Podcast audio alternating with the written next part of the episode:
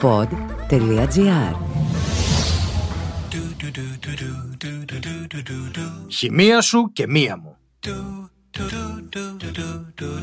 Ένα podcast με τον κομικό και αποτυχημένο χημικό Στέλιο Ανατολίτη. Γεια σας! Πολύ ωραία ξεκινάω στη φάση Σκότλαντ! Δεν ξέρω τι άλλο φωνάζουν εκεί For Britain! Δεν ξέρω τι είναι αυτό να ξεκινάω έτσι Δεν είναι πολύ λάθος Δεν έχει καμία σχέση με τη χημεία Ποιος θα ξεκινούσε έτσι ένα podcast; Ε, Καλημέρα! Εσύ Εγώ Εντάξει Ακόμα και αν θέλω να το ηρωνευτώ, μπορούμε να πούμε ότι η πρώτη λέξη που βγήκε από το στόμα ήταν το Γεια σας! Και οπότε έχετε δίκιο.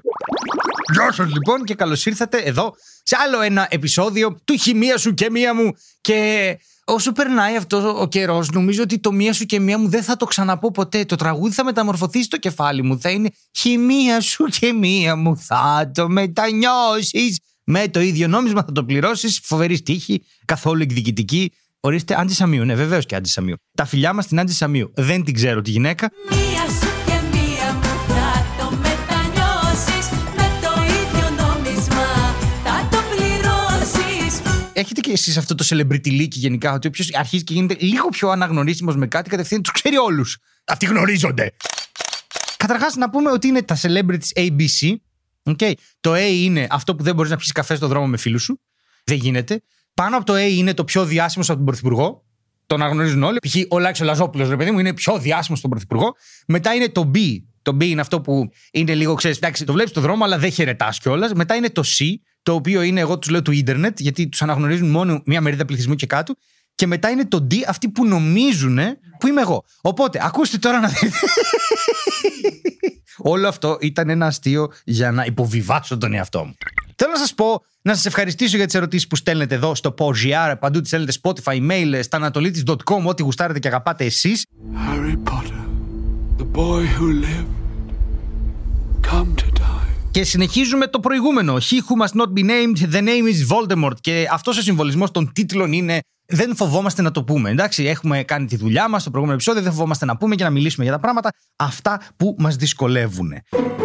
Μιλούσαμε λοιπόν για μία νόσο που είναι μία νόσος που έχει υποστεί και πάρα πολύ bullying, θα έλεγα εγώ, ή επάρατη το ένα το άλλο και ο κόσμος τρομάζει σε ένα βαθμό που δεν θα έπρεπε τόσο πλέον προχωράει η τεχνολογία κτλ. κτλ. Κάποια νομίζω ρώτησε πώς δουλεύουν οι χημειοθεραπείε. Και έκανα το αστείο να πω λοιπόν ότι εγώ θα σας πω, παρόλο που είναι ένα αντικείμενο μελέτη που παίζει να θέλει και 12 χρόνια σπουδών, εγώ θα σας πω. Τι εννοώ με το εγώ θα σας πω; Θα σας πω ότι γενικά χημειοθεραπείες ονομάζονται ή θεραπείες με χημικές ενώσεις οι οποίες μπορούν να σταματήσουν την ικανότητα των κυτάρων να μεγαλώνουν και να διαιρούνται. Γι' αυτό λοιπόν επειδή είναι διάφορα χημικά τις λέμε χημειοθεραπείες. Τώρα πάμε στο πρώτο μας επεισόδιο. Στέλιο, ποιες θεραπείες δεν έχουν χημικά; Καμία, παιδιά, δεν ξέρω, πραγματικά όλα είναι χημεία. Δεν ξέρω γιατί τις λένε έτσι. Είναι ένα πάρα πολύ μεγάλο κομμάτι. Τέλος πάντων, κανονικά θα έπρεπε να αλλάξει και αυτό ονομασία γιατί δημιουργεί άλλα προβλήματα. Δεν πειράζει, αυτό είναι μια δική μου άποψη. Δεν υπάρχει κάπου. Πάμε παρακάτω.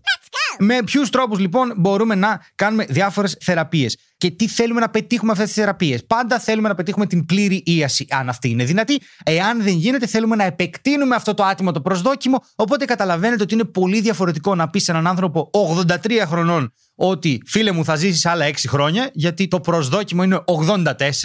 Έτσι, διαφορετικό να πεις σε έναν άνθρωπο 25 χρονών ότι κοίταξε, θα ζήσεις μέχρι τα 80 σου. Είναι δύο εντελώς διαφορετικά πράγματα. Οπότε και τα δύο έχουν την αξία τους. Τώρα, οι χημειοθεραπείες λοιπόν μπορούν να ληφθούν είτε από το στόμα, σαν χαπάκι, είτε μπορούν να δοθούν τοπικά, είτε μπορούν να δοθούν ενδοφλεβίως. Και μέσα σε αυτά πρέπει να συνυπολογίζουμε ότι έχουμε και τις ακτινοβολίε, αλλά έχουμε και τα χειρουργία. Ό,τι δεν μας αρέσει, δηλαδή το κόβουμε και το πετάμε. Σαν σκολικοδίτη δεν είναι ένα πράγμα. Τι αγχωνόμαστε. Ακούστε τώρα λοιπόν να δείτε εδώ.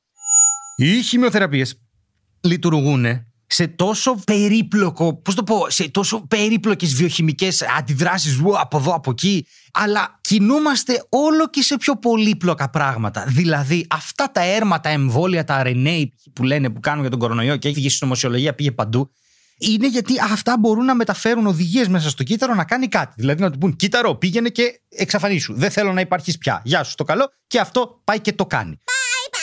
Έχουμε όμως εδώ διάφορους τρόπους λοιπόν να επιτεθούμε σε ένα νόσημα με στοχευμένες θεραπείες, με άνοσοθεραπείες και με ορμονοθεραπείες και με απλές άλλου τύπου τέλος πάντων θεραπείες. Θα σας πω λοιπόν μερικές κατηγορίες χημειοθεραπείων και τι κάνουν αυτές πάνω κάτω για να έχετε και μία έτσι μικρή, πώς το λένε, μία μικρή ιδέα, ρε παιδί μου, του πόσο πολύπλοκο είναι αυτό το πράγμα και γιατί επιμένω μη σας τρώνει τσαρλατάνη τον εγκέφαλο ότι έχει βρεθεί μία θεραπεία. Δεν γίνεται αυτό. Είναι σαν να μου λέτε ότι βρέθηκε μία λύση για να λύσουμε την κλιματική αλλαγή. Δεν είναι μία λύση. Είναι πολλαπλές και πρέπει να κάνουμε με τη σειρά διορθωτικέ κινήσεις. Λοιπόν, πάμε να δούμε. Ένα πράγμα. Αλκυλιωτικοί παράγοντες. Οι αλκυλιωτικοί παράγοντες κάνουν αυτό βασικά που λένε αλκυλιώνουν. Τι είναι το αλκυλιώνω. Πώς βουτυρώνω το ψωμί, έτσι, αυτό είναι το αλκυλιώνω το DNA. Λοιπόν, προσθέτει μία αλκυλοομάδα στο DNA, όπως το κυκλοφοσφαμίδι. Τι κάνουμε τώρα εδώ στην ουσία, παίρνουμε κομμάτια του DNA, παίρνουμε ένα φάρμακο και προσπαθούμε με κάποιες ενώσεις να πούμε στο DNA πάρε μια αλκυλομάδα. Και επειδή παίρνει μια αλκυλομάδα εκεί το DNA, τρώει φρίκι και σου λέει Ποιος είμαι εγώ να κουβαλάω αλκυλομάδα; I am not worth it. Eh, Please, please, kill me. Και μετά πεθαίνει. Οπότε πετυχαίνουμε να σκοτώσουμε αυτό το κύτταρο. Μετά έχουμε ας πούμε τους αντιμεταβολίτες όπως τη μεθοτρεξάτη η οποία τι κάνει στην ουσία; Πηγαίνει και με κάποιο τρόπο προσκολάται κάπου ας πούμε και απαγορεύει στο κύτταρο να χρησιμοποιήσει μια συγκεκριμένη ένωση π.χ.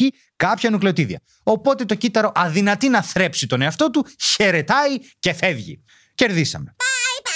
Μετά έχουμε τα αντικαρκινικά αντιβιωτικά, τα οποία, όπως η ανθρακυκλίνη, ρε παιδί μου αυτό, τα οποία τι κάνουν στην ουσία είναι αντιβιωτικά, όπως δίνουμε αντιβιωτικά για να μας περάσει η βροχίτιδα. Για να μας περάσουν όλες αυτές οι μικροβιακές λοιμώξεις. Και αυτά τι κάνουν, είναι πολύ καλά στο να πηγαίνουν και να σκοτώνουν κάποια συγκεκριμένα κύτταρα, πολύ στοχευμένα. Οπότε εμείς βρήκαμε ότι άμα δώσουμε κάποια τέτοια συγκεκριμένα στα κύτταρα του οργανισμού μας, τα οποία είναι καρκινικά, ρε παιδί μου, αυτά λένε Ω Χριστέ μου, δεν μπορώ να πεθαίνω και φεύγουν. Μετά έχουμε τη αναστολή της μύτωσης.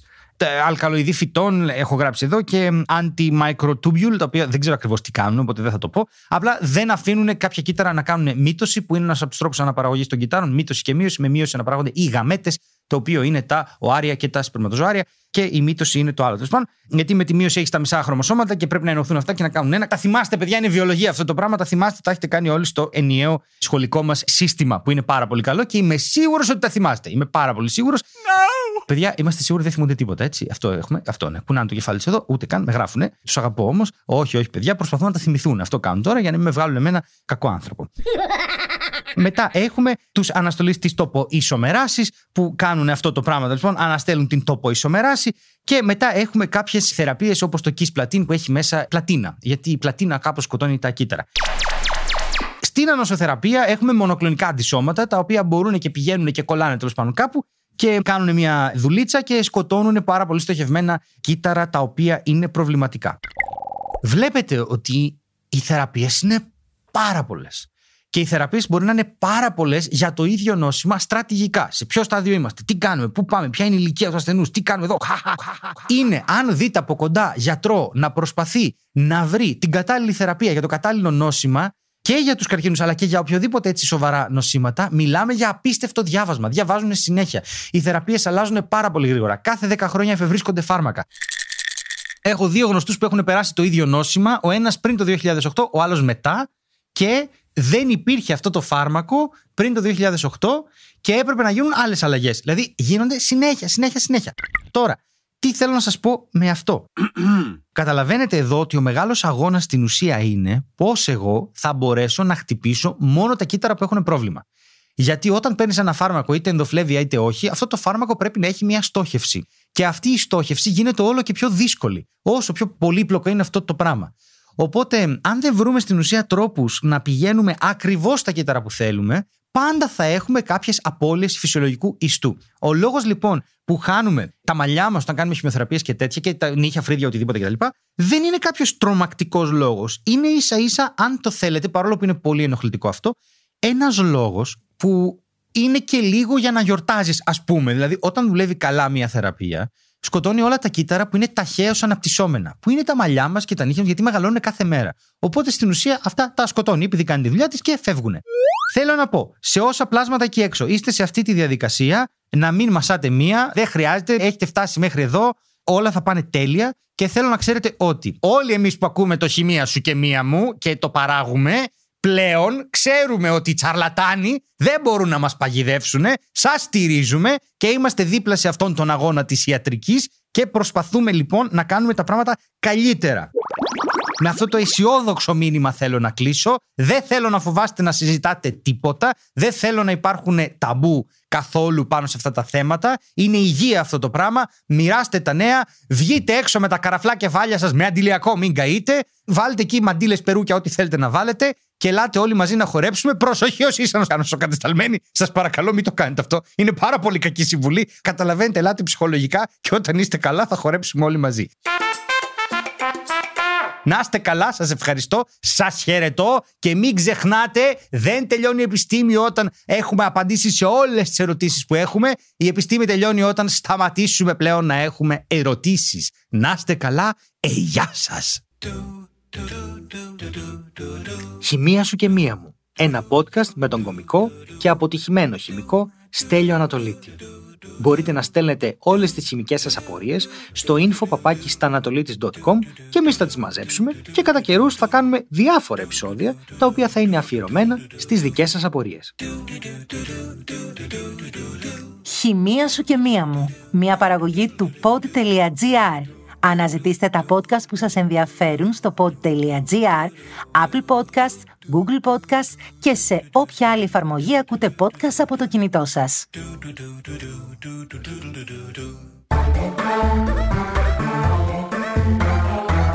Pod.gr. Το καλό να ακούγεται.